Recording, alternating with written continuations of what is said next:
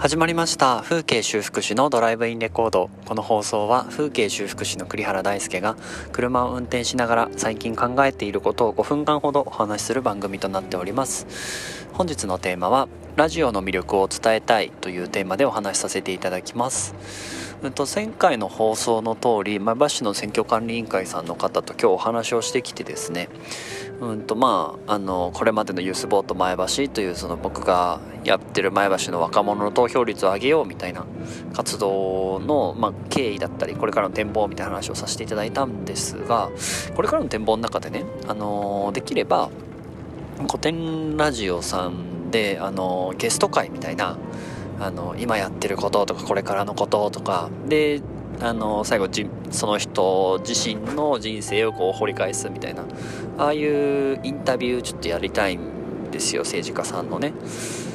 人柄から結構わかるかなと思っていて。あと政治家さんって何やってるのか結構見えづらい職業だなって思うんでちょっとそういうのいいなと思ってるんですけどそれをね結構個人的にはそのやっぱ古典ラジオさんも聞いてますしで自分もこうラジオを今1年弱くらいかなやらせていただいていて、まあ、なんとなくこう面白そうって思って提案したんですよ。したらもうあのうんともすんとも響かなかったんですよね。はあへえみたいな。ラジオもやってるんですけど自分でもって話をしたらあの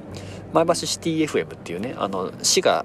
前橋市のなんていうんですかコミュニティ FM みたいなのがあるんですけどあのシティ FM でやってるんですかって言われたりとかえじゃあ FM 群馬ですか？みたいな。え っと、ね、そうそうではなくてポッドキャストでまあ自分でこう簡単にあの配信できるのがやり方があるんですよみたいな。でそういうのもあのちょっとやらせてもらっててみたいな話をしたらあえーで終わっちゃって。であのお話しされてた方は両方とも多分20代と3 4 0代の方お二人だったんですよ。男性の方で。だからまあ普段例えば車の中で音楽かけてたりとかしたらそれこそラジオも聞かないと思いますし家にいて聞くこともなければ職場もねえっ、ー、となんだ多分会会社というかまあ市役所にいらっしゃるんで聞くことがないじゃないですか。ってなると確か意外とラジオに触れる機会って意外とないのかもって思い 始めたんですよ。うんでも僕は結構やっぱそれできたら面白いことだろうなとは思っていてまあ、YouTube とね連動してそれぞれそのお話ししてる姿なんかを誰もが見れるような状態になればちょっとはそのねフラットにその政治家さんを見ることができるようになるんじゃないかなと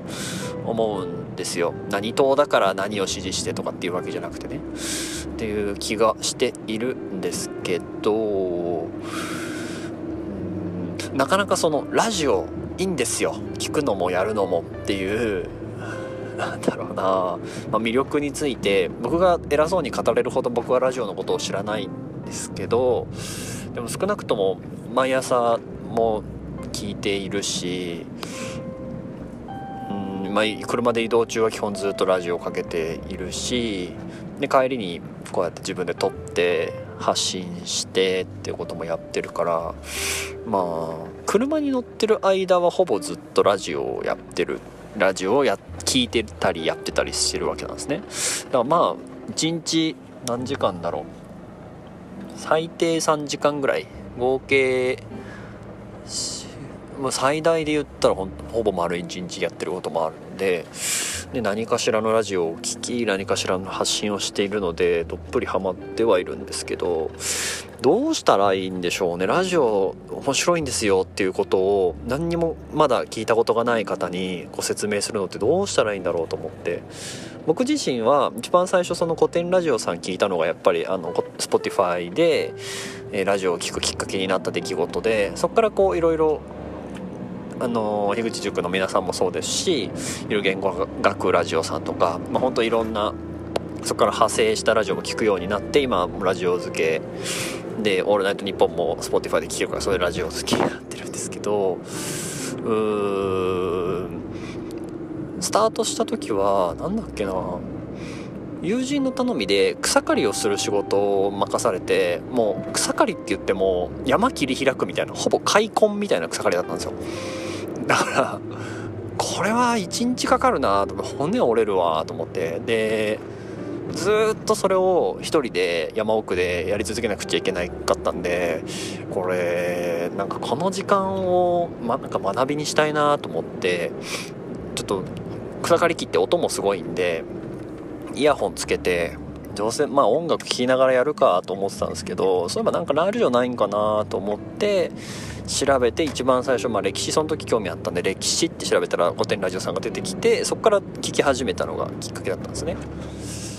から何年前？あれもう2年？1年半前とかかな？になるんですけど。うんなんかそのきっかけがあってうわ面白ラジオの方がなんか表情見えないはずなのにラジオの方が表情伝わるじゃんとか頭に残りやすいな自分はとか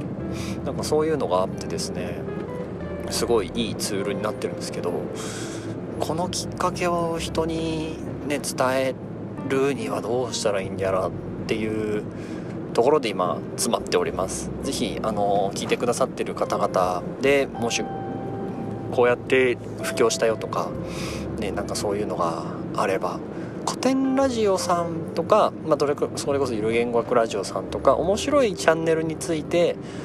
宣伝するというのではなくてラジオそのものを聞くという習慣だったりラジオそのものの魅力についてどうやって語ったらいいのかっていうのをちょっと悩んでるのでもしあのご意見ある方いらっしゃいましたらすいませんけれども